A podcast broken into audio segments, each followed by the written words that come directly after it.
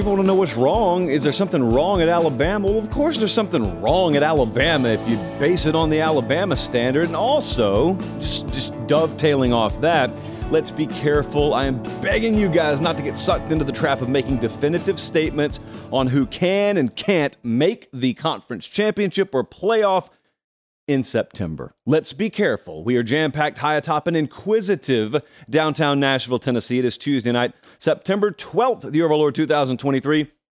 I'm going to talk to you about what's wrong with Alabama. I'm going to do it in mere moments. I think everyone has an opinion.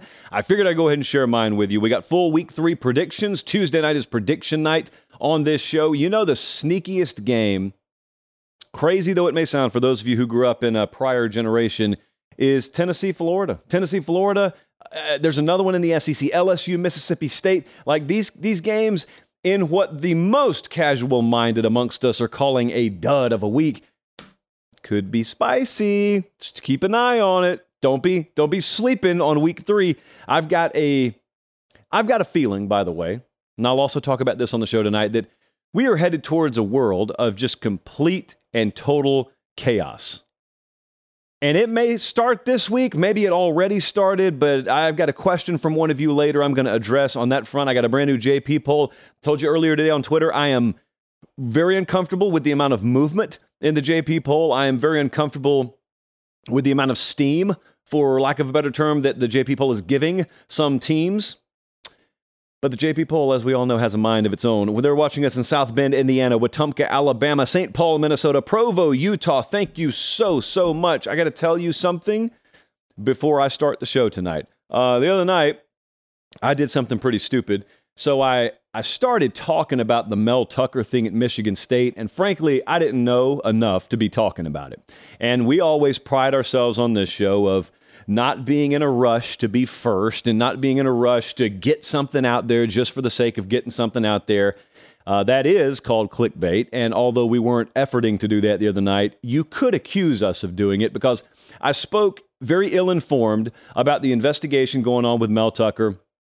And uh, since then, I've done way more digging into it. I have done since the segment we did what I should have done before the segment we did, or I should have just kept my mouth shut.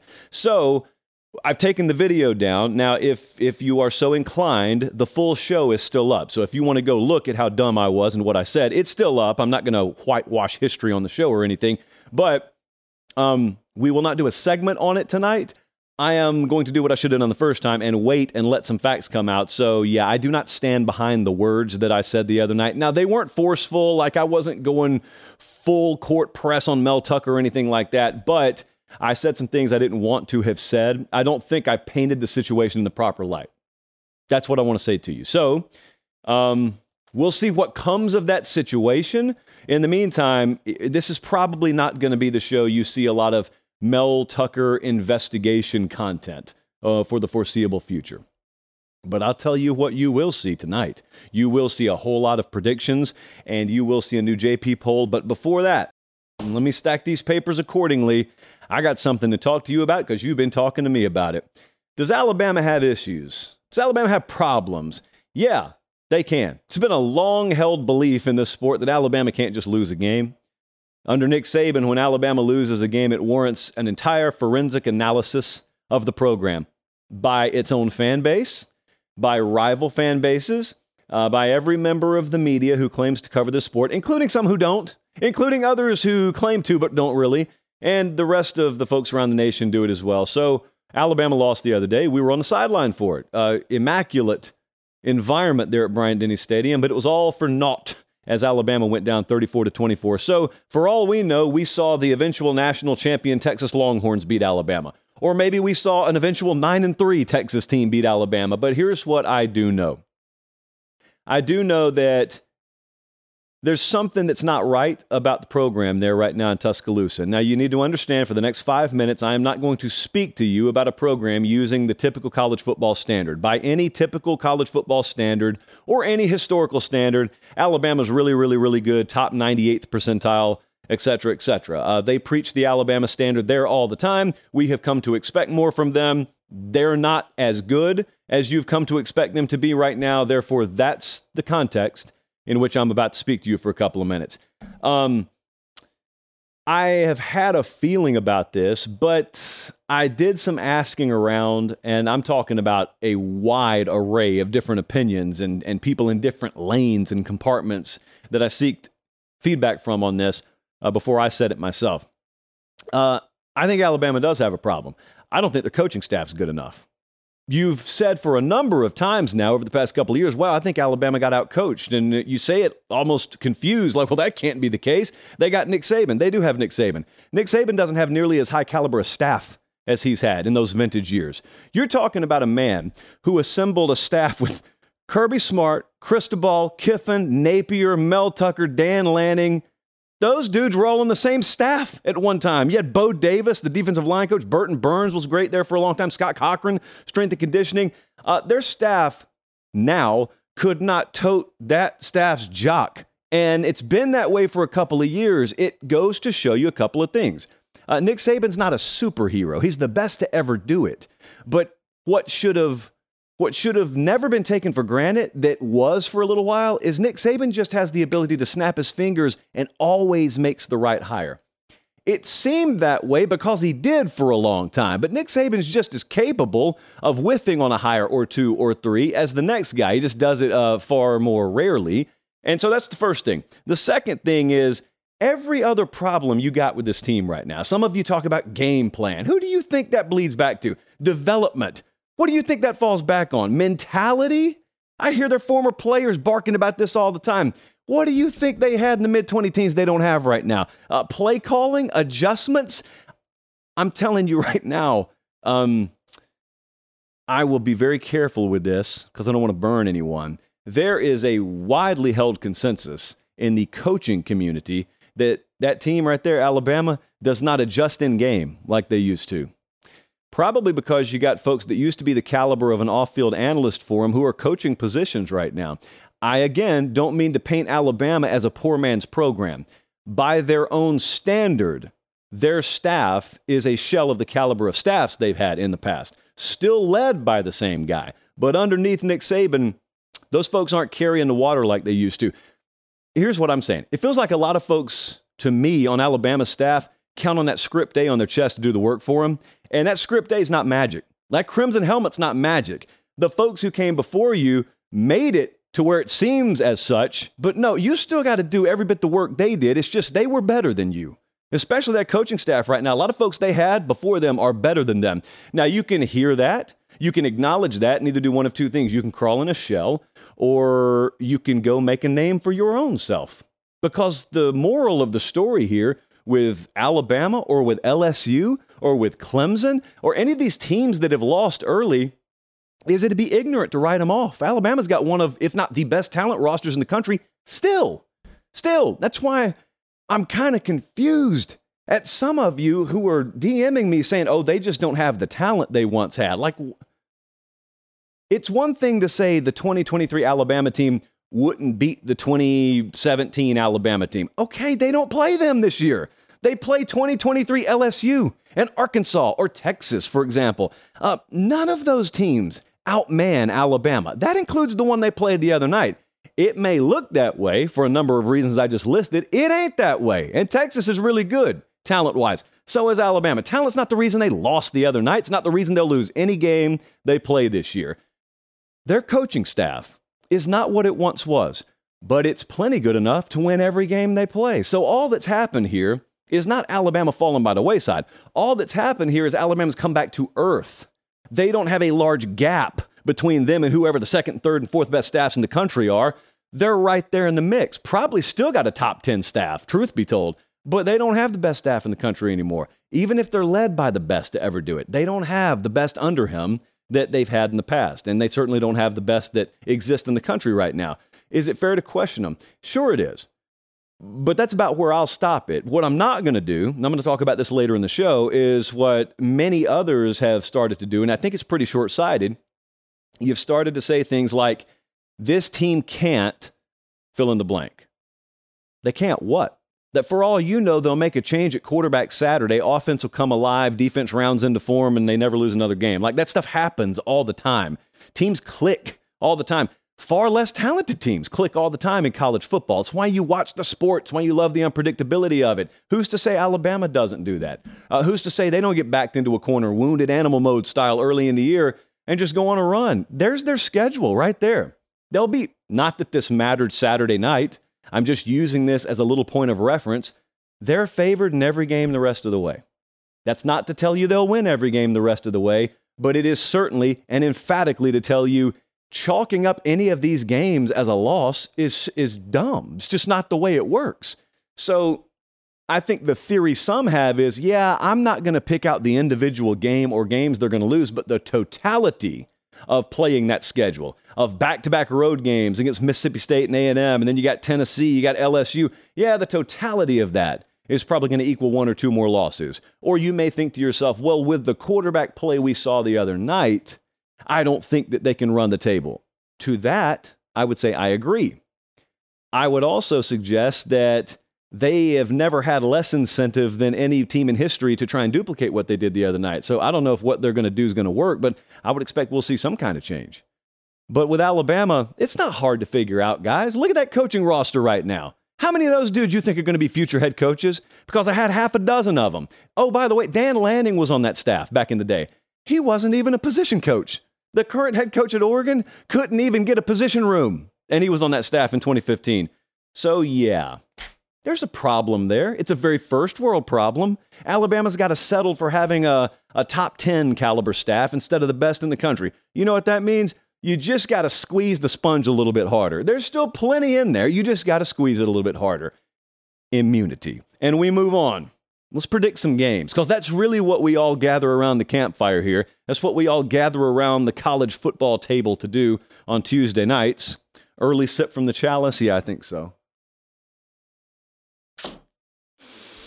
I wasn't going to lead with this game, but the more I thought about it this afternoon, the more I thought, this could be the game of the week. ESPN selected it to be its primetime game. Colin, here's your endpoint Tennessee, favored by nearly a touchdown against Florida. Anyone got this game on their radar? I think you need to. I think you need to for several reasons. Number one, it's a, it's a helmet game. Anytime those two helmets are on the field, big deal, especially in the South. But I want to tell you whether you live in Duluth or whether you live in Seattle or Tacoma or whether you live in Sacramento, California, you know, you probably thought some things about Florida when you watched them in that Utah game. I was on the field. I know I thought something about him and probably didn't need to be said out loud because this is a family friendly show, right? Well, here is the theme that we always see in September. I, I just said it about Bama. I'm going to say it about Florida. You have seen some teams do some things. You've seen teams try approaches and game plans, and they don't work. Okay, that's obvious to everyone once the game happens. The mistake people make this early in the season is thinking that the one version of a team you've seen will be the same version of that team you see another nine or 10 weeks. And that's not the case. In fact, when you get beaten soundly and you just suck, that entire coaching staff meets the next day and says, All right, let's completely wash that one, flush it down the toilet. What are we changing? What are we changing? What are we changing? And the entire methodology is to not duplicate what they just did. So I don't know if Florida's going to beat Tennessee Saturday, but I do know that perhaps some of the things that plague them against Utah might, just might be corrected to a certain degree here. Now, Tennessee is 0 9 since 2005 in the swamp. It's a really big game here. The, I was at this game last year. It was 38 to 33 in Neyland. It wasn't that close. Florida closed the gap late. I think they covered. I think we had a backdoor cover there late. Here's the question that I have for Tennessee fans and for anyone else. What are you at quarterback? Because I think by this point we know you're not last year. You're not Hendon Hooker. Now, you don't have to be because defense has improved, but I wonder because I know Florida is about to try and expose it, and the swamp's going to try and expose it. Joe Milton going on the road for his first true road start as the starting quarterback at Tennessee. I don't think Tennessee's the team America thinks they are. They're good. I got them in my top 10. I'm not saying they're not good. I'm saying Let's be real now. If you're an Arkansas fan, how much of Tennessee have you watched?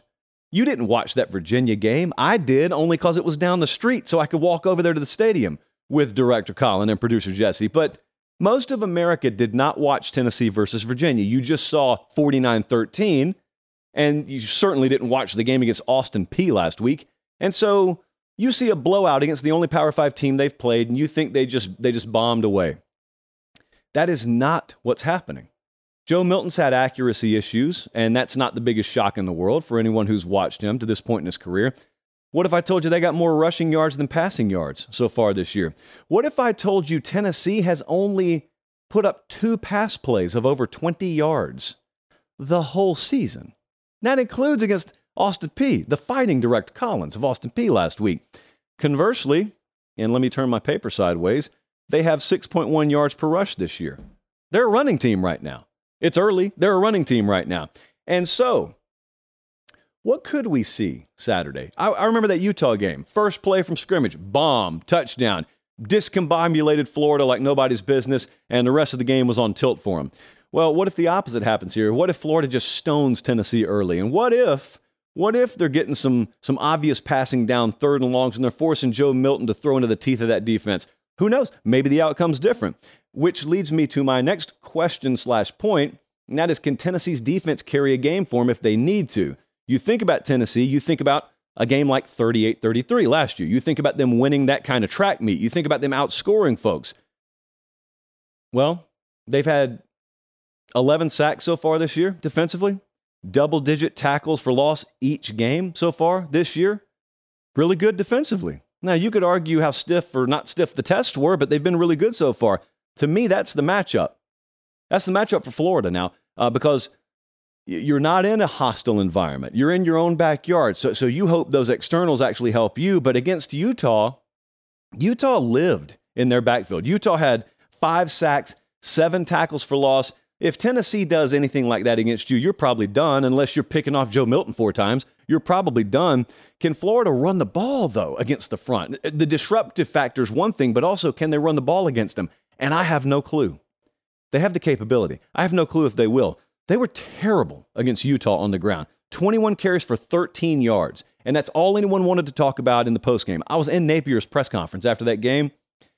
That's what people were talking about before he walked into the room. That's what they talked about when he walked into the room, and that's what they still whispered about when they walked out of the room. I was just enjoying the free food at that point. But last week against McNeese, they ran for 327. Jesse, is that right? 327? It's a lot of yardage. So, where, where are we going to settle?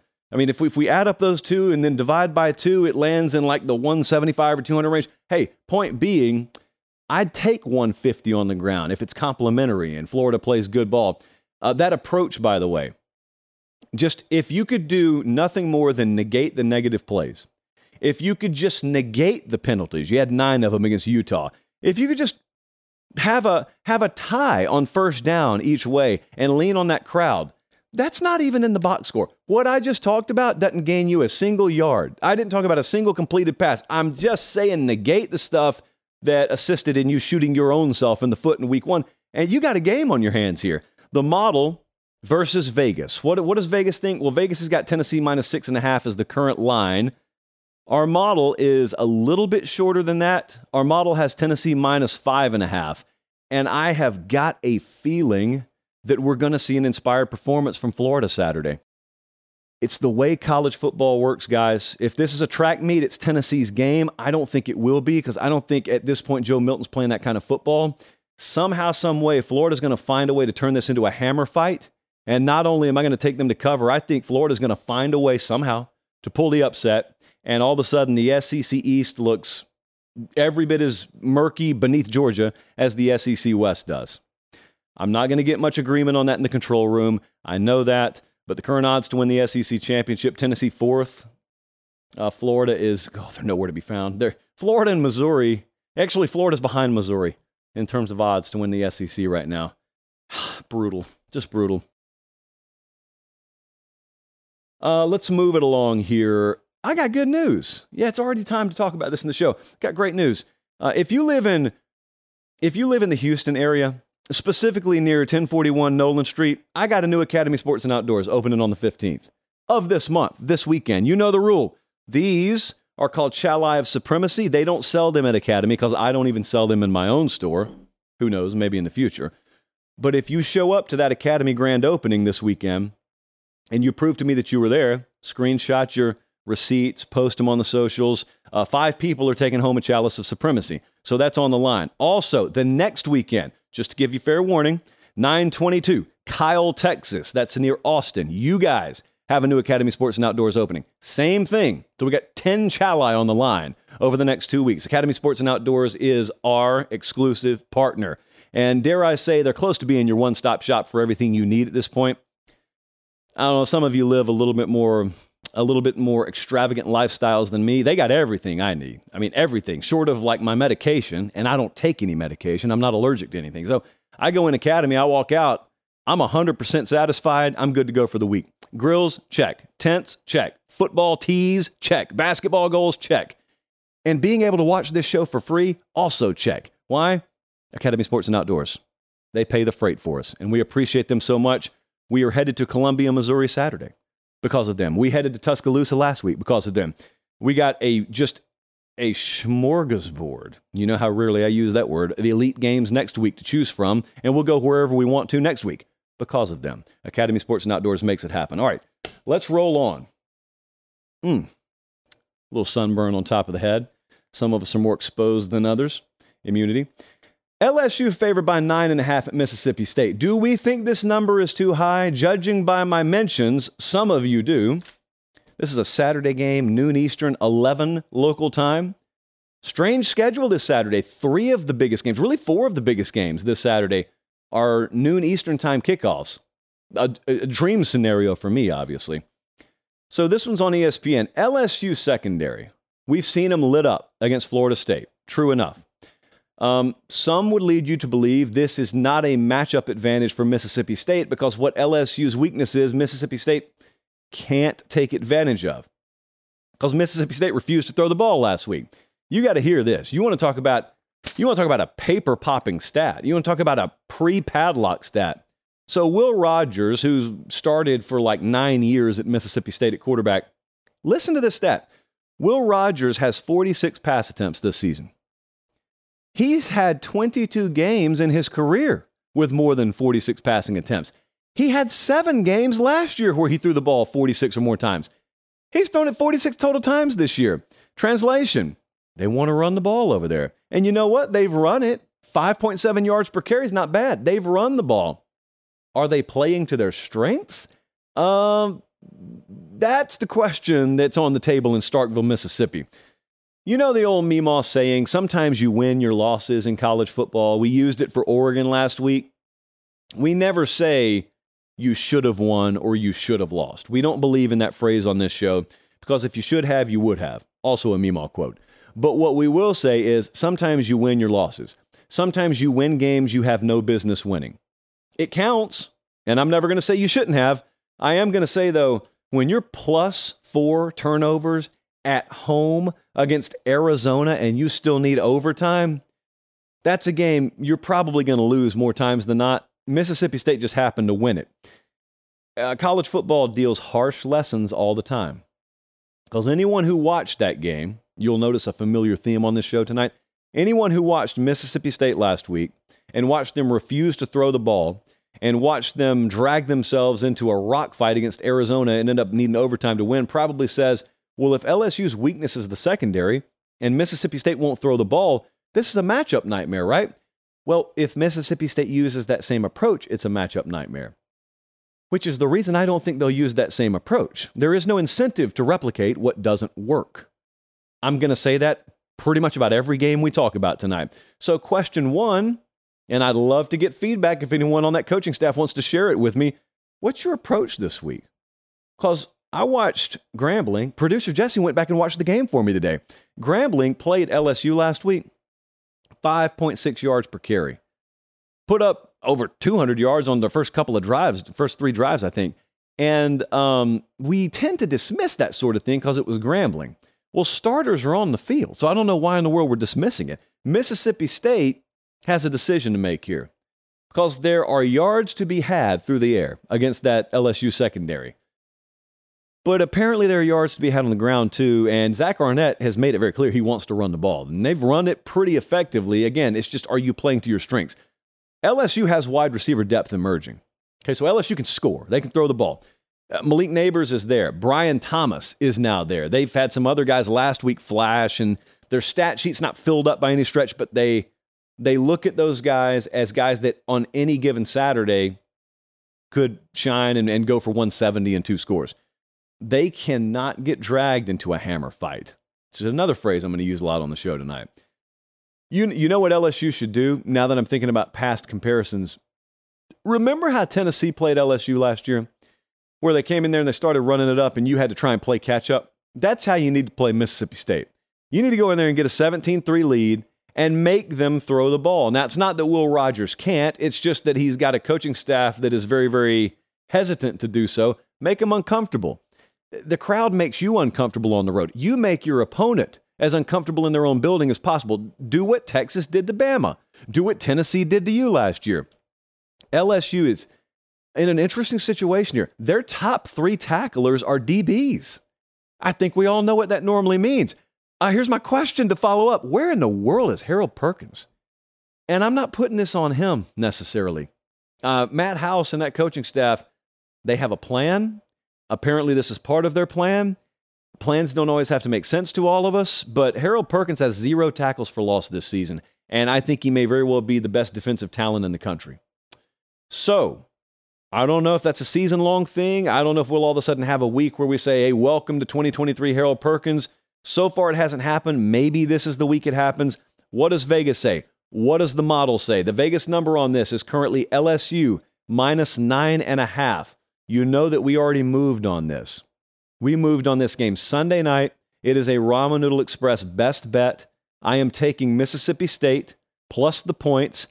I will lean LSU to win. LSU is minus five on our model. So we cross, depending on how you define a key number, we cross several key numbers in betting circles. And so we're going to take Mississippi State to cover. We're going to take LSU to win.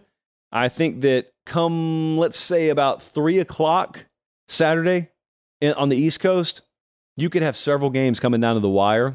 And I'm telling you now, 2:45 or 3 o'clock on the East Coast Saturday, you're going to have a bunch of folks who swore to you that this was a sleeper Saturday who were texting you saying, Bro, you looking at this? Bro, turn to that channel. And you, if I know you like I think you do, will be saying, Yeah, I'm already watching. Where have you been? Because that's how we roll. They're watching us in Boone, North Carolina.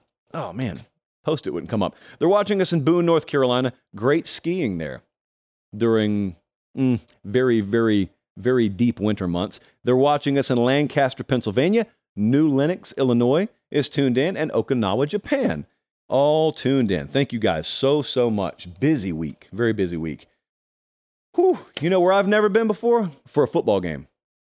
I've never been to Columbia, Missouri for a football game. Been through there, but never for a game. And it's time to change that. The Once Upon a Saturday tour is headed to Columbia, Missouri this Saturday. Kansas State versus Missouri. Love these kind of matchups. Love them because it doesn't feature a couple of top five all time brand names, but this is what the Once Upon a Saturday tour is all about. Get us into a new location, find us what we hope is a competitive game, and obviously someone wins this thing and they they win a losable game. And this is how Kansas State ended up being a contender last year. They kept winning losable games. And at the preseason, people look at the schedule and they just assume you'll eventually drop some of these and you're not in the picture in November. Well, if you keep winning them, you're in the picture in November, and all of a sudden people are saying, Where'd Kansas State come from? Or maybe, where'd Missouri come from? Question for my Missouri brethren Is this the biggest game to date for Eli Drinkwitz at Missouri? Sure, he's played bigger opponents, but you didn't expect him to beat Georgia. You got a shot here. It's a four and a half point line right now. K State favored by four and a half.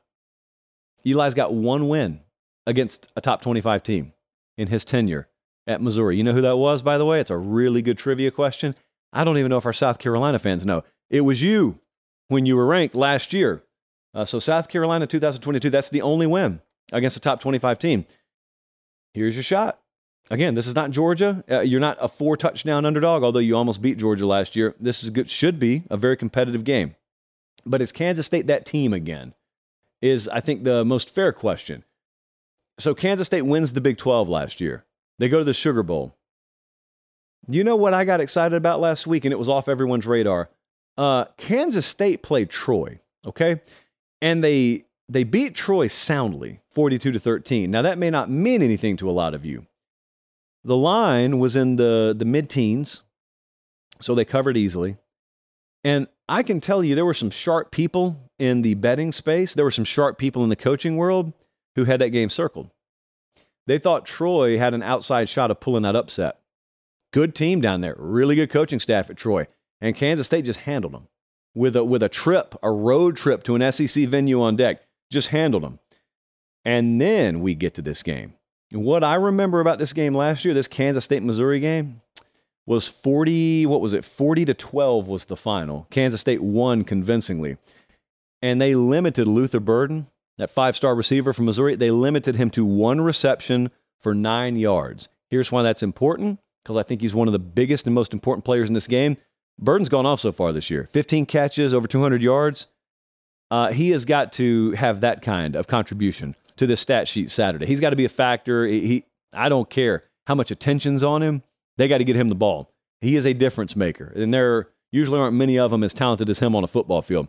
Kansas State's better up front than Middle Tennessee State. Now, that's a weird sentence to come out of my mouth, I know. Let me say it again. Kansas State, not so surprisingly, is a better team up front than Middle Tennessee. And the reason I mention that is because Middle Tennessee went into Columbia, no less, last week, and they held Missouri to 2.4 yards per carry. Bad day on the ground for Missouri. Also, Middle Tennessee, 9 of 18 on third down, 2 of 3 on fourth down. Kansas State executes superbly well on money downs. Uh, Kansas State is a very disciplined and good team up front. They don't give up a lot on the ground uh, to teams that are equal to them talent wise. And so I don't think you can count on running the ball down their throat. You're not gonna you're not gonna count on severely out executing them on third down. If you do, that could swing a game. But here's the other thing that worries me about Missouri. They've got two missed field goals already. They've missed an extra point. I'm going to read a quote to you from Missouri head coach Eli Drinkwitz. Kansas State is a team defined by their special teams. So if that's another edge, with that in mind, let's take a look at what the model thinks. The Vegas number is Kansas State minus four and a half. The model's a little bit north of that. The model's up closer to where this line opened, so the model thought that the original number was right. We got Kansas State minus six and a half. This is a week where I think upsets could strike everywhere. Uh, this is not a confident pick of mine, by the way. We won't be putting any money on this one. But I learned my lesson last year. You'll remember if you followed the every given Saturday tour last year, we had a week where we were going to watch Oklahoma State and Kansas State. The spread was one and a half. Kansas, Adrian Martinez is not playing, so Kansas State's going with their backup quarterback. We're there, and they proceeded to run away and hide from Oklahoma State. And I said to myself, Self, don't you pick against them again. Make, make yourself be wrong because Kansas State lost. Don't let them make a fool out of you and run it up on a team again. So I'm taking Kansas State to win. I'm taking Kansas State to cover. Kansas State's got one of the best head coaching advantages in college football. They're 33 18 and 1 against the spread under Chris Klieman, by the way. That's tied for third best in FBS under that span. And I think the betting market is only just now kind of sort of starting to catch up to that. So I'm taking Kansas State to win. I'm taking them to cover. And I want you to remember, remember at PateStateMaterial.com for one week only, we've got the specialized Once Upon a Saturday Tour shirts. We are going to be in Columbia. We're going to be at a place, at a venue we've never been. We commemorate every trip with a brand new tour shirt in the store we only sell them for a week. They always fly off the shelves. Uh, that one we sold last year for Texas Bama is the third best selling shirt we've ever had, and it was up for a week. So this is a this really hot collector's item. I didn't know we would ever be in the collectibles business, but here we are. I don't even have the shirts, guys. Which just means I'm cheap and I won't buy product from myself. But I don't even have a shirt from last week. That's how scarce the supply was on those. So if you want one, my general advice is move as quickly as you can. PateStateMaterial.com. There's a look. If you're listening on podcast, just picture an immaculate, beautiful looking shirt. And if you're watching on YouTube, there it is. Also, uh, quick favor. What do we have right now? I, I, my fractions are very shaky, but we got like 4,500 people watching live and we have 621 likes. And By my estimation, that's not good enough. So please do me a favor and click the thumbs up button or like the video. can this happen? I'm holding the game in my hand right now, and I want to know if it can happen. Could the upset happen? Let me take a little swig from the chalice. I had a guy email me yesterday saying he's tired of me taking a sip from the glass on the set. Well, it's not a glass, it's a chalice. Know the difference. And number two, sorry for wanting to be hydrated and caffeinated. I'm sorry, guy. Um, do you want us to pre record the show and cut the sips out? That would be terrible. That's like expanding the playoff. I would be operating with a giant safety net under me. We don't want that. We want live. So um, the sacrifice, two sacrifices. Uh, number one, oh, it's in my pocket. Number one, you got to pause for a sip out of the chalice. Number two, every now and then, you got to put some chapstick on. And so why not just do both here? All right, I got a question for you guys and girls, ladies of Pate State, a demographic that's ever expanding. Can South Carolina beat Georgia? I mean, really, the line's 27 and a half. Can they beat them? I rarely break games down with lines this big, but something was telling me, self, break this game down. So I'm going to do it. This is the Saturday 3:30 Eastern game on CBS. We got we got Nessler. We got we, I mean we got we got our we got our A team down there. We got Gary Danielson, Jennifer Dell. You may know her on the street as Jenny. We call her Jennifer behind the scenes. Uh, they'll all be there between the hedges, and everyone wants to know the same question: Are we going to have a competitive game in the second half, or are we going to have to pull out like Bulldogs 1987 trivia to keep the viewers tuned in? Well, I've got uh, two radically different ideas about this game. The first one is this has the potential to have that Arkansas Georgia 2021 vibe. And that's where you have an early kickoff, and this one's 3:30, so it's not quite noon, probably better for the home team.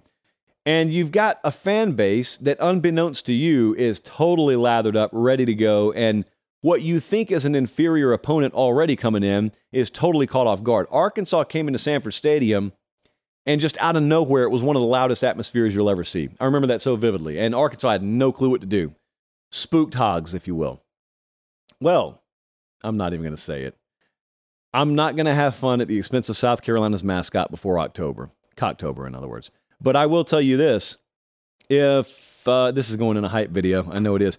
If Sanford Stadium is anything this Saturday like it was against Arkansas a couple of years ago, South Carolina is not winning a football game and it's not going to be competitive. So you better hope, you better hope for a docile crowd there. Hopefully, still double championship hangover a little bit, or maybe you stun them early. Arkansas was not able to do that. How would it happen? When we break games down and they've got big spreads on this show, we don't bother necessarily picking the game outright. What we want to do is we want to imagine a world where the upset happens. And if it were to happen, how would it happen? And the first thing that would have to happen is obviously Spencer Rattler would have to go off. So my question is, is he going to have a chance to go off? Spencer Rattler's a very talented quarterback. Uh, one of the things every every defensive staff talks about is the split. There's like a it's almost so popular it's a mainstream stat. Spencer Rattler under pressure, Spencer Rattler not under pressure. It's like the biggest gulf between a quarterback you could possibly see. Well, the thing about it is, if you got an offensive line that plays no better for Carolina than it did in week one, it doesn't matter because he's under duress all night. So you may think to yourself, well, if North Carolina pressured him, then certainly Georgia will pressure him, right? Well, Georgia's played two very inferior opponents so far this year. They are 86th in FBS in sack rate. Sacks are not the end all be all. I know that. But the pressure rate overall for Georgia has not been to the standard that it had been. It's what Kirby Smart came on this show and talked about a few months ago as his biggest concern. So it shouldn't be a surprise, unless you thought he was lying to you. If Spencer Rattler's given time, then we get to answer another question How good is the Georgia secondary? Because Carolina, South Carolina's got receivers and, and a tight end who can make plays. Again, if they have time. So we get to find out about Georgia's defensive pressure and we get to find out about their secondary. They are 21st in pressure rate the last five seasons. So being 86th through two games, it's not the end of the world. It's just something to keep an eye on. What that says is not a mirage, though. Like it's real. It, it, it could be that they're just not up to the same caliber they have been in years past. But this is a complementary game. Okay, Georgia's pass rush didn't win titles, Georgia's pass rush contributed to the team winning titles. So it could be this year their pass rush isn't what it used to be, and they just need to score more. And that's where Carson Beck steps in. Uh, I heard Kirby Smart talking about how they like their perimeter skill, especially in blocking. It just hasn't shown up in the game yet. And sometimes that happens. You're doing stuff in practice, and for whatever reason in the game, it doesn't show up. Well, when you're as good as they are, and you're getting it done in practice, eventually what is practiced ends up playing. Eventually.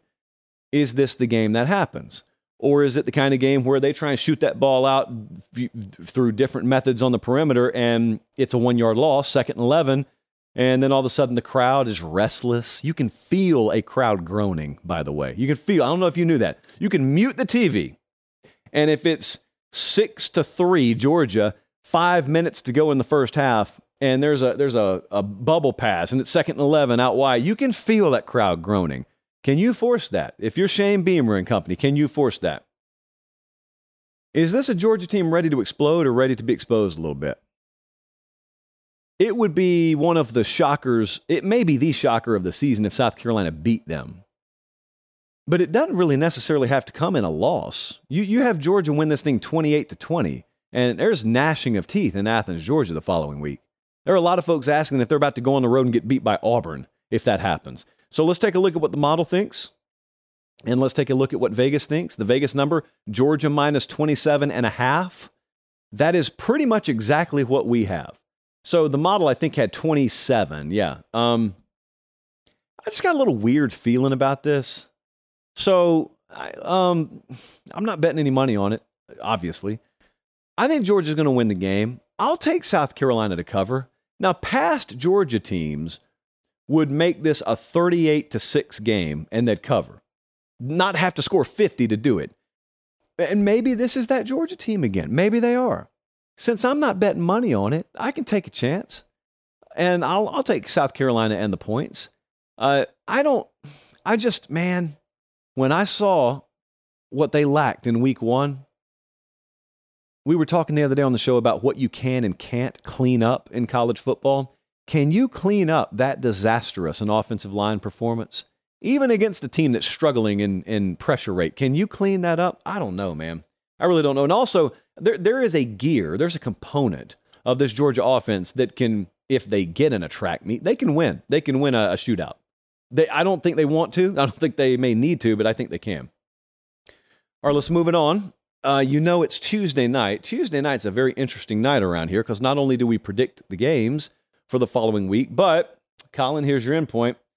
New JP poll dropping in three, two, one right now. The JP poll is not rankings. The JP poll is a power rating. The JP poll doesn't care if you won or lost last week. That's not what we base this on. Doesn't matter what I'm saying now. Half of you won't hear me. This is strictly just neutral field favorability. So I know Bama lost last week. They're not going to drop out of the top 10. It is ludicrous to think 10 teams would be favored over Alabama on a neutral field right now. Uh, favorability is not the end all be all. It does not necessarily mean that's how a game would play out. It just means that's the metric we choose to value. It is a pure odds making approach, power rating approach to listing teams instead of ranking them. Here we go. Top 25. Let's work from the back to the front. There's I noticed a disclaimer on the screen. I like that. Arkansas is at number 25. Mississippi State is at number 24. Uh, we got North Carolina, UCF, and Miami there. Miami jumped. Miami, I, I think, jumped a good bit. I can't remember the exact number, but they're on the rise. How about that? I don't know if I don't know if we expected to see Miami in the top 25, but steadily surging there, steadily surging, and could get a lot better. Had a, had a lot to clean up still from that game the other day against A&M. That's a check back game. What does that game mean a month from now? TBD. That's why we got to check back in a month. Let's go top 20. It always occurs to me sometimes you guys listening on podcast can't see it, so I have to list every team.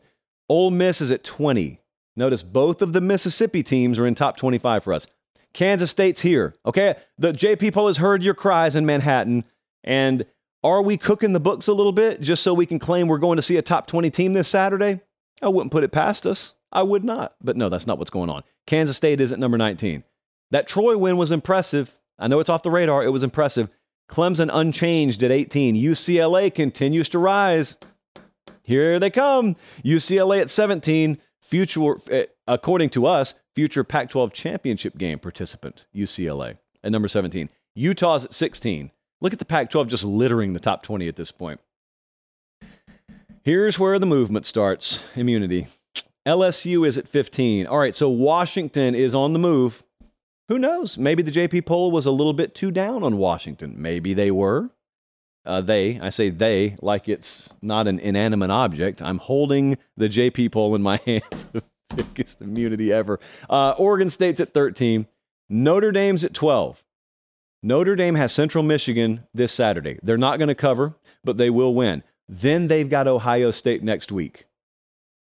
That's the big matchup. So, so let's just pause on that when Notre Dame's at 12. Oklahoma's at 11. I know it's not here yet. Red River Shootout down the road, not too far from now. Whoa, what kind of game could that be? One we're at, possibly. That's what kind of game it could be. Let's go top 10. No drum rolls necessary. Tennessee is at number 10. Oregon dropped. They, they beat Texas Tech.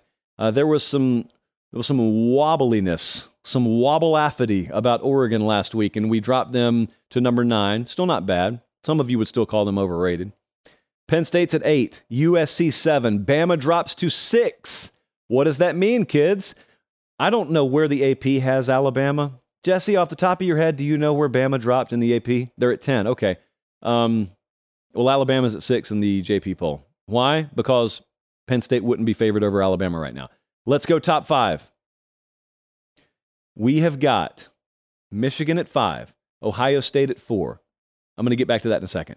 Uh, Florida State is at three, and Georgia's still number one. Which team did I leave out? For those of you driving around Odessa or Permian or Katy out there in Texas, which team did I leave out? The Longhorns. I left them out. They're at number two. I think everyone around here knew the moment Texas showed the faintest sign of being back, this model, having the reputation that it has, was going all in. If it could find a third dice to roll, it would roll it on Texas right now. The model loves Texas. It has it has had a love affair with Texas since before I even remember putting it on the show. So the model has Georgia, Texas 1 2 right now. And by the way, check out the top five. Texas and Florida State in the top five. Whomstead of thunk it? Two apostrophes in Whomstead of, by the way. Whomstead of thunk it? And we got Penn State up there. Uh, Colin, freeze this. Just keep this up here for a second. So, this is the point I'm trying to make with the JP poll. And although it doesn't go shot for shot with what your top 10 would be, and it's not shot for shot with what the AP is, for broad strokes purposes, this is a pretty accurate representation of the power structure of college football so far this year. You may replace one or the other, but you get my point. A lot of folks out there are telling me that NIL and the transfer portal has totally overhauled the power structure and things are totally different now. And I'm looking at this list and I'm asking myself, which of these teams is in the top 10 now that didn't always possess the ability to be in the top 10, whether the portal and NIL existed or not? Now, you could tell me, and you'd be dead on the money accurate, that USC and Florida State wouldn't have got there as quickly.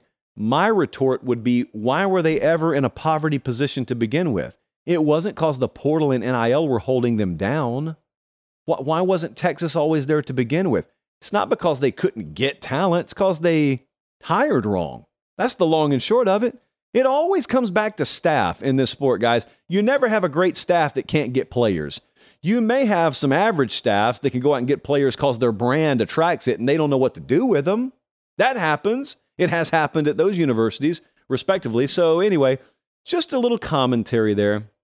Yeah, in other words, you don't have you don't have teams that came out of nowhere sprinkling the top 10. It's big brands. It's just some new brands, some new big brands have arrived that weren't there for the past 10 years, but it's it's not really revolutionary what's happening in the sport. Now, also, we, we may have more competitive balance at the top this given year, but that's as simple as the quarterback position. I mean, Ohio State had CJ Stroud last year. Alabama had Bryce Young, uh, Mac Jones before that, Tua. Those teams not having that right now is a lot of what we're seeing here. You know, I also, I'm going to talk about this in a second.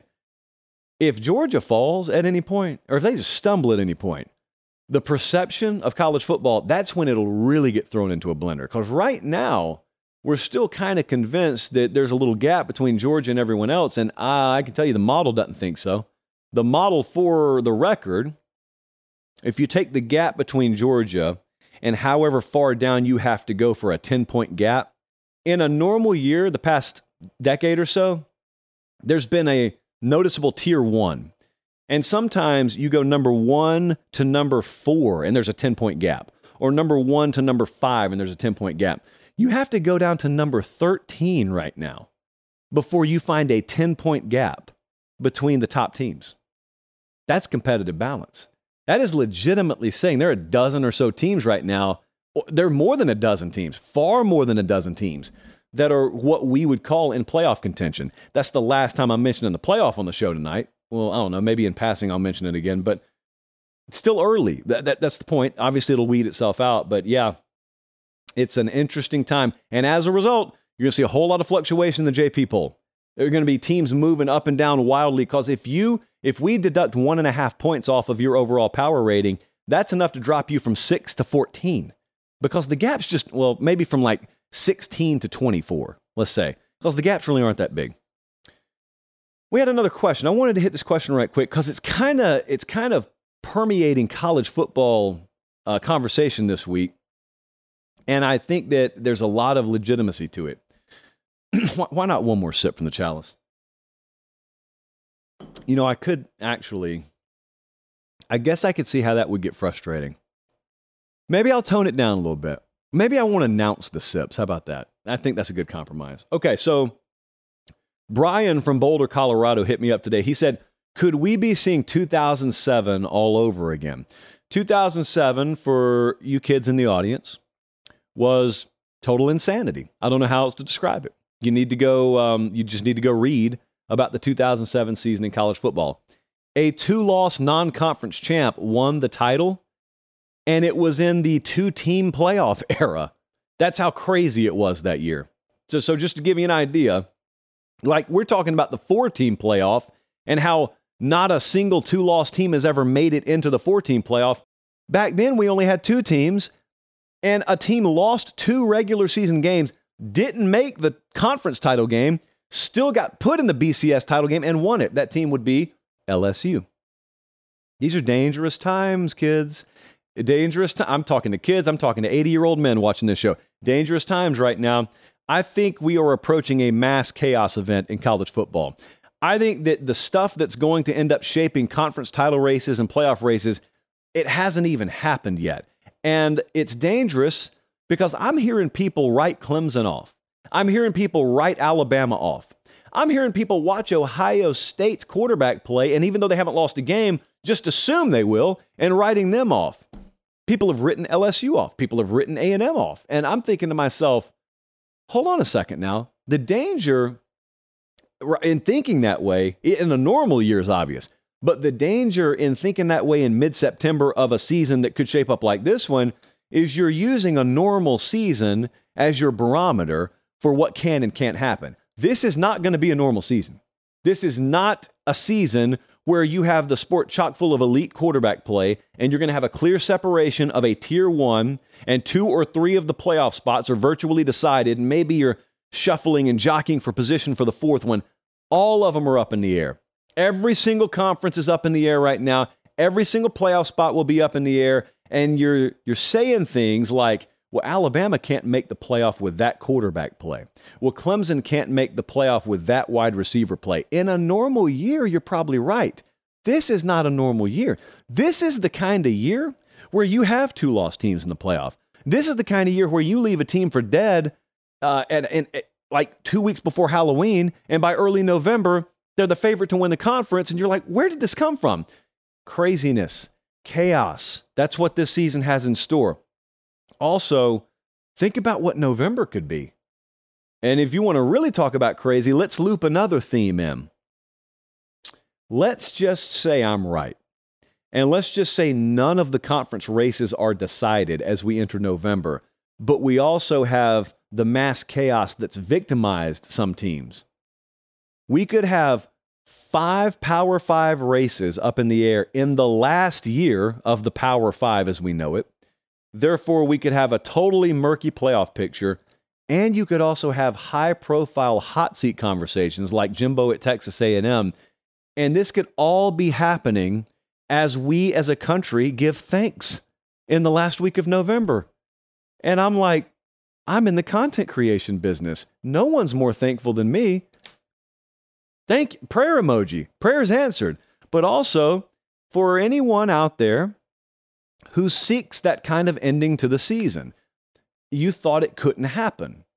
And I'm not going to do the whole spiel about cannot versus have not, but it's important to know.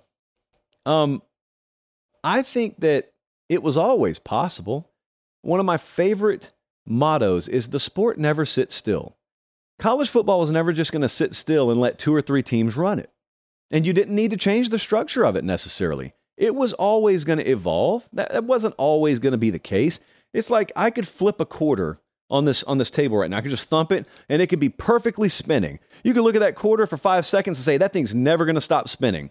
Yes, it will. There are forces acting against that quarter. You just can't see them. And it may spin for a little while, but eventually it's going to go and it's going to land on the table. There are always forces acting against the best programs in the sport. You just may not be able to see them. Sometimes they're from within, by the way. But it can happen, and it has happened this year. Now, speaking of 2007, here's why television networks, you know what? Forget television networks. I work for one. Forget them for a second. Here's why more of the country is going to be engaged. In 2007, what was crazy about it is these programs that are normally never in contention, like Kansas, for example, just came out of nowhere. They were in contention. I think South Florida made some noise that year. Well, this year, the new teams at the party are like Texas or Florida State or maybe USC cracks the playoff. These are some of the premier brands in college football that should have never been away, but they have been away. And all of a sudden, that's a lot louder knock on the door. Like that just gets more eyeballs to the screens. And I know that that's not a theme we like to hit on on this show because I always try and tell you guys if you care about it, don't worry about if anyone else cares about it. Like if you love Iowa State football, don't worry about what TV rating they're doing this Saturday. Just enjoy Iowa State. And good for us, by the way, for paying the Bobcats of Ohio a visit. Don't say we won't go on the road. So, some teams have stumbled already. Other teams will stumble eventually. The things that are going to shape these races in November have not even started to happen yet. I mean, Clemson is a one loss team.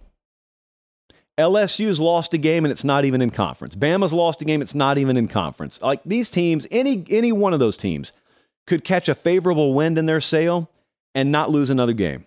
And we could find ourselves, and I know it'll happen because we do it every year, we could find ourselves in November saying, wow, if this team was playing like this in week one, they never would have lost a game. It happens all the time. This is college football. Some of the guys you're starting right now were in high school last year. This is not the pros. T- teams are not nearly as fixed uh, product in week one at this level as they sometimes are at that level. So, yeah, I think we got a lot of chaos in store for this year. Uh, Ramen Noodle Express. In the midst of all of it, we try and make money anyway. We had a great week last week. We were nine and three. I am going ahead and telling you we're probably going to bet double digit games again this week. We're already on three of them from Sunday night. I'm about to add two more right now. So let's remind you what we have Georgia Tech plus 20 and a half at Ole Miss. That was our first best bet Sunday night. We got Central Michigan plus 31 and a half against Notre Dame. We're taking Mississippi State plus nine at home against LSU. Okay, the two games we're going to add, and this is not a favorable number, but that's okay because we love the number where it is right now. We're going to take Arizona minus 17 and a half at home against UTEP. And we're going to take Louisiana Monroe plus 36 and a half on the road against Texas A&M. So we're on Georgia Tech, Central Michigan, Mississippi State, Arizona, and UL Monroe. I think we'll probably add at least four or five more games. It could be Thursday. It could be on Friday Night Lines, which is Friday night. You got to make sure that you're following on Instagram at Late Kick Josh. For that, for all kinds of peeks behind the curtain of our professional and personal lives, but also because of the behind the scenes stuff I get you on Saturdays as well. You only get that on there. I mean, well, for various reasons, you only get that on there. So appreciate you guys so much. All right. We're going to be back Thursday night. I have got a brewing controversy that we're covering. Okay. I'm tracking it for you. And it's a new rivalry that's forming. And it is Ole Miss versus Cole Cubelic. And so Lane Kiffin, I don't plan on having on the show Thursday night. I don't plan on having any Ole Miss frat kids on the show Thursday night, but I will have Cole Cubelic on here, and we're going to get down to the bottom of this. Like, what did he do? What gives him the audacity to go up against Ole Miss like this? Did he do it? Is he guilty of what you're accusing him of? We'll do cold cuts Thursday night. Also, we'll have a lot more odds and ends to tie up before we get into what could be a very sneaky good week three in college football. So that's Thursday night. Until then, at Late Kick Josh is where you can find me. For Director Colin, for producer Jesse, I'm Josh Pate. Take care, have a great rest of your evening, and God bless.